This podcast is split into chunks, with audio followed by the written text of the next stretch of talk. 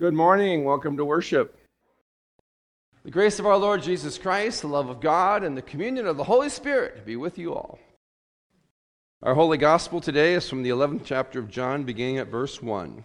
A man named, Nicod- uh, a man named Lazarus was sick. He was from Bethany, the village of Mary and her sister Martha. This Mary, whose brother Lazarus was now lay sick, was the same one who poured perfume on the Lord and wiped his feet with her hair. And so the sisters sent word to Jesus Lord, the one you love is sick. And when he heard this, Jesus said, This sickness will not end in death. No, it is for God's glory, so that God's Son may be glorified through it. Jesus loved Martha and her sister and Lazarus. Yet when he heard that Lazarus was sick, he stayed there where he was for two more days. And then he said to his disciples, Let us go back to Judea. But, Rabbi, they said, a short while ago, the Jews tried to stone you, and yet you are going back there? And Jesus answered, Are there not twelve hours of daylight? A man who walks by day will not stumble, for he sees by the world's light. It is when, the, when he walks by night that he stumbles, for he has no light. And after he said this, he went on to tell them that our friend Lazarus has fallen asleep, but I'm going to go there to wake him up. His disciples replied, Lord, if he sleeps, he will get better. But Jesus had been speaking of his death. But his disciples thought that he meant natural sleep. So then he told them plainly, Lazarus is dead. And for your sake, I am glad I was not there, so that you may believe. But let us go to him. Then Thomas said to the rest of the disciples, Let us also go, that we may die with him. And on his arrival, Jesus found that Lazarus had already been in the tomb for four days. And Bethany was less than two miles from Jerusalem. And many Jews had come to Martha and Mary to comfort them in the loss of their brother. And when Martha heard that Jesus was coming, she went out to meet him, but Mary stayed at home. Lord, Martha said to Jesus, if you had been here, my brother would not have died. But I know that even now God will give you whatever you ask. And Jesus said to her, Your brother will rise again. And Martha answered, I know he will rise again in the resurrection at the last day. Jesus said to her, I am the resurrection and the life. He who believes in me will live even though he die, and whoever believes and believes in me will never die. Do you believe this? Yes, Lord, she told him, I believe that you are the Christ, the Son of God, who has come into the world. And after she said this, she went back and called her sister Mary aside. The teacher is here, she said, and is asking for you. And when Mary heard this, she got up quickly and went to him. Now, Jesus had not yet entered the village, but was still at the place where Martha had met him. And when the Jews who had been with Mary in the house comforting her noticed how quickly she got up and went out, they followed her, supposing that she was going to the tomb to mourn there. And when Mary reached the place where Jesus was and saw him, she fell at his feet and said, Lord, if you had been here, my brother would not have died. And when Jesus saw her weeping, and the Jews who had come along with her were weeping, he was deeply moved in spirit and troubled. Where have you laid him? Come and see, Lord. Jesus began to weep. And then the Jews said, See how he loved him. But some of them said, Could not he have opened, could, could not he who opened the eyes of the blind man have kept this man from dying? Jesus, once more deeply moved, came to the tomb. It was a cave with a stone laid across the entrance. Take away the stone. But Lord, Martha said, the sister of the dead man, by this time there is a bad odor, for he has been there for four days. Then Jesus said, Did I not tell you that if you believed, you would see the glory of God? So he took away the stone. So they took away the stone. And then Jesus looked up and said, Father, I thank you that you have heard me. I knew that you always hear me, but I said this for the benefit of the people standing here, that they may believe that you sent me. And when he said this, Jesus called out in a loud voice, Lazarus, come out. And the dead man came out, his hands and feet wrapped with strips of linen and a cloth around his face. And Jesus said to them, Take off the grave clothes and let him go. Therefore, many of the Jews who had come to visit Jesus and Mar- Jesus, excuse me, therefore many of the Jews who had come to visit Mary had seen what Jesus did. put their faith in him. The gospel of our Lord. I invite you to pray with me together our time of meditation the Holy Spirit prayer. Let us pray. Come, Holy Spirit, and fill the hearts of your faithful, and kindle in us the fire of your love. Send forth your Spirit, and we shall be created, and you shall renew the face of the earth. God, who by the light of the Holy Spirit, who instructs the hearts of the faithful, grant that by that same Holy Spirit we may be made truly wise and ever rejoice in your consolations. Through this we pray, through Christ our Lord. Amen. Once again, this week we have before us another gospel story from the Gospel of John. It's a story that is unique only to the Gospel of John. It's a story that comes around in our lectionary series every three years. And yet, it is a story that most of us are very familiar with. And if I was to ask every single one of you in here to tell the story of Lazarus being raised from the dead, I am, I am, I am positive, I, I, I am confident, I am absolutely confident that everybody here could pretty much describe in detail the events, the conversations, the feelings, and the emotions expressed. All of that stuff that happened and transpired up to the point where Jesus actually calls out to Lazarus to come out of the tomb. We know this story that well. Did you know that this is also the story in the Bible that records the shortest verse in the Bible? Jesus wept. We all know that too, don't we? His shared humanity is revealed through his shedding of tears. This is kind of a surprise, isn't it? This is also the only place in the Bible where we hear Jesus say, I am the resurrection and the life. That's kind of surprising, isn't it? That phrase is so familiar to us Wow, we've heard that phrase hundreds of times in our life. And yet, it's the only place in the Bible where Jesus says, I am the resurrection and the life. Hmm. Something else that's interesting to note about this story is that this is the event in the Gospel of John that basically upsets the apple cart. This is the event that it's the straw that breaks the camel's back in a certain sense. You know what that means, don't you? A camel is known to be able to carry a whole lot of stuff. But if you just add that one piece of straw, flattens them to the ground. That's where that saying came from. Interesting, huh? I always find it kind of interesting to find these idioms. This is the event. This is the event in the Gospel of John that puts in place the plot to kill Jesus. And not only is it a plot to kill Jesus, but if you read on just a little bit further in the 12th chapter, it's also the plot where they are also plotting to kill Lazarus. The verses that immediately follow the Lazarus story, they begin this conversation amongst the Pharisees and the chief priests. In, 50, in verse 53, it says, So from that day on, they plotted to take his life.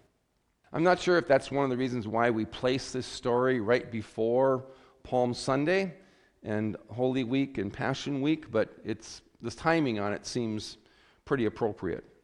So obviously, I faced a lot of challenges this week.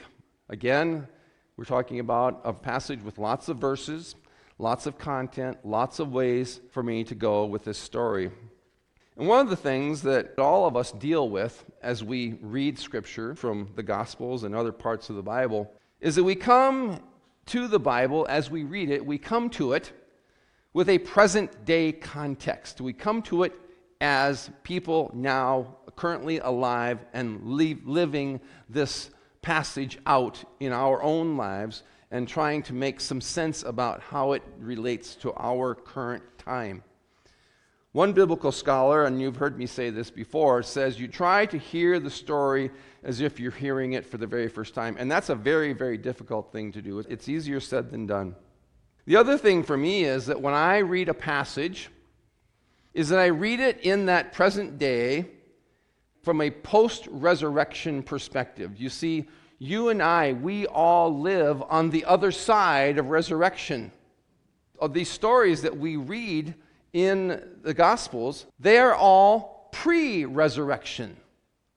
And so our perspective when we read the Bible is completely different And we have to absorb these passages and try to understand these passages from that perspective of being on the other side of resurrection. And yet, to complicate matters even more, we know that the New Testament, pretty much the entire New Testament, as a matter of fact, the entire New Testament, it was passed on through oral tradition, and it was written, it was written many, many years, as much as 20 to 40 years after the life of Jesus.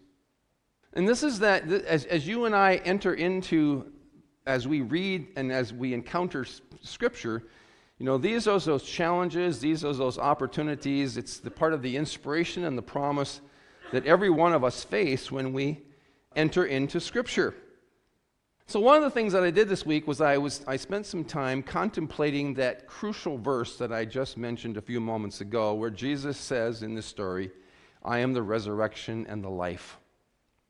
And when Jesus speaks that word, I am the resurrection and the life, he's speaking it as a corrective.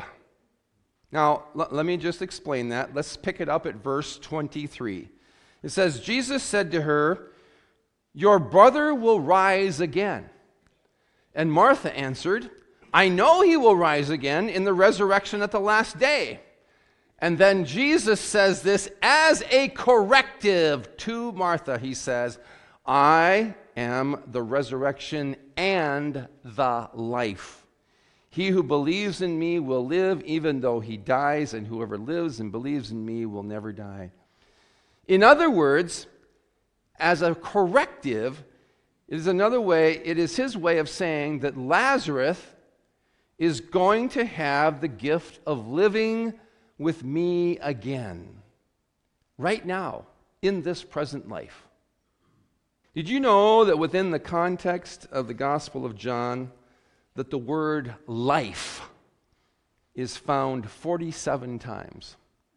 So I find it kind of fascinating to do some of these word studies once in a while, and just to kind of get a sense of, like, for instance, uh, another one of the words in that passage that Judy read today. How many times did you hear the word prophesy? Prophesied. You do these word studies and I find it fascinating. In the Greek, there are three words. There are three words for the actual word life. And two of those words are used in the Gospel of John. And in the majority of the cases where this word for life is used, it is spoken by Jesus and it is connected with the word eternal. Think about that. Jesus uses this phrase, eternal life, multiple times in the Gospel of John. And even when the word life, this word life that Jesus uses, even when it stands alone, it is the same exact word that is connected with eternal. And that word, even when it stands alone, it's, it's that same word and it's used over 90% of the time. So whether it's eternal life or the word life, it's that same exact word that is used pretty much all throughout the Gospel of John. Three Sundays ago, it was Lent 2. This is Lent 5. Not that anybody's counting. This is the fifth Sunday of Lent. And three Sundays ago, we were talking about the Samaritan woman at the well. And maybe perhaps you recall that one of the things that I said to you is, is that we need to hear and we need to realize that our eternal life is something that is already happening, that we are living into our eternal life right now. And Strong's Greek Concordance says that this eternal life that it operates simultaneously outside of time, inside of time, and beyond time. It does not focus on the future per se, but rather on the quality of the age in which it relates. Thus, it says that believers who live in eternal life, believers live in eternal life right now. That we experience the quality of God's life now as a present possession. I don't know if you notice this. I mean, we, we oftentimes just kind of pray this prayer of the day because it's like, please join me now in praying the prayer of the day. And we just sort of just ramble it, don't we? But did, did, did it occur to you today that you were actually praying for that eternal life today when you prayed that? It says, Breathe upon us the power of your Spirit, that we may be raised to new life in Christ and serve you in righteousness all the days of our lives. We are praying right there in the prayer that we are again today being raised to new life so that we can now live in righteousness right now. We can live our eternity out through our own lives right now. That's what we're praying when we pray that sentence. The point is, is that when Jesus is saying and using the word life, is that he is speaking a word of promise and he is affirming that our eternal life, it is already happening. That we live in eternal life right now. You know, I had a conversation with a woman this week. She stopped by the office and we got to talking about a variety of different things. And one of the things that she was talking about was she was concerned about her dad. And she was concerned about whether or not her dad was saved. It just so happens that her dad is Lutheran. And she's concerned about whether her dad is saved because she has never heard her, her, her dad say that I believe in the Lord Jesus Christ as my Lord and Savior. He's never, in her mind, he's never articulated that word out loud to her. You know, and it's, it's another one of those examples of people who limit the power of how God saves. It's people who put Jesus into their box and basically say, You are only saved if you do this, this, this, and this. And one of the things as a prerequisite to your being saved is that you have to say out loud, I believe in the Lord and Savior Jesus Christ as my Lord and Savior. And yet we do it every single Sunday. Whether you believe, whether, whether you know it or not, when you recite the Apostles' Creed, what do you say? I believe in the Lord, I believe in Jesus Christ as my Lord and Savior. You know the Apostles' Creed. You speak it every single week. You profess your faith that you believe in Jesus Christ as Lord and Savior. And yet, because, well, my dad has never said, I believe in the Lord and Savior Jesus Christ, I don't know if my dad's saved or not. The reality is, we're saved and that we are living into our eternal life every day. And that we need to remind ourselves of that. That's part of what we do each and every day. And I'll tell you, it's not easy. When you get up in the morning, you go, oh man, oh man, I'm facing another day in this crazy world. I just want to read to you these passages real quick. John 1 4. In him was life, and the life was the light of all people. Same word, life. John 6 33. For the bread of God is he who comes down from heaven and gives life to the world. John 6 48. I am the bread of life. John 8 12. Again, Jesus spoke to them, saying, I am the light of the world. Whoever follows me will not walk in darkness, but will have the light of life. That means right now, you and I have the light of eternal life within us right now. John 10:10 10, 10, the, the thief comes only to steal and kill and destroy. I came that you might have life and that you might have it abundantly. That means right now. And I'm not talking about prosperity gospel here folks. I'm talking about a life of service, living our lives as Jesus lived his life, that we live that same abundant life that Jesus lived. John 17:2 Since you have given him authority over all flesh to give eternal life to all whom you have given him. John 17, 3. And this is eternal life, that you know, that they know you, the only true God, in Jesus Christ, whom you have sent. That is what we do each and every day. We know the, tr- the one true God, Jesus Christ. And finally, in the very end of the Gospel of John, John 20, verse 31, but these are written so that you may believe that Jesus is the Christ, the Son of God, and that by believing you might have life in his name.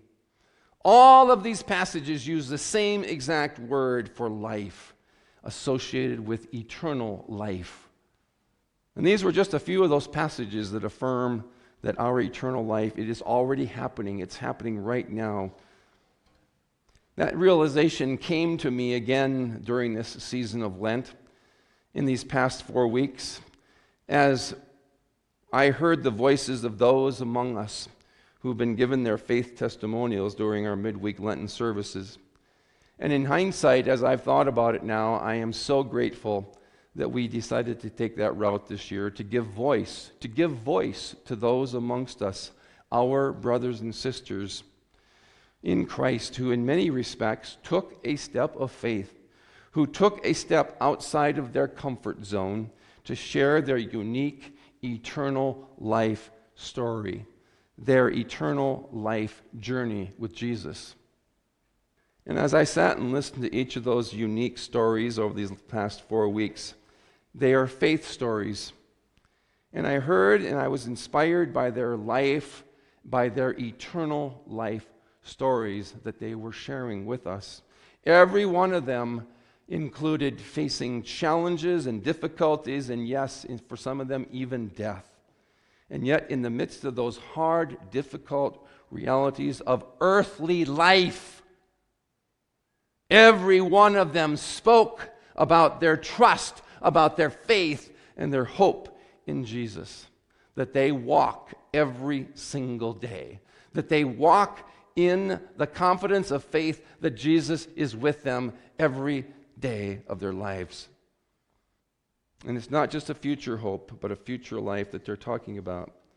They're giving testimony and they're talking about present life, about an eternal life that they have the gift to live with Jesus right now.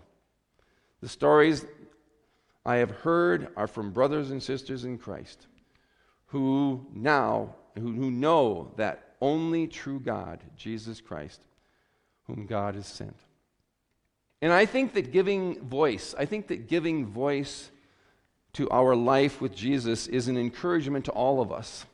One of the things that I have witnessed over the past four weeks as people have given their testimonials and talked about their faith life stories with Jesus is that it has caused people to gather together around that person afterwards and just simply share with them how important and how powerful that was for them to hear their story. You know, it, it, creates, it creates an environment where we have a sense of belonging, where we have shared vulnerabilities, and we actually it, it's, a, it's a place where relationships blossom because of the fact that we share in our commonality through our faith journeys together. That's a powerful, powerful thing.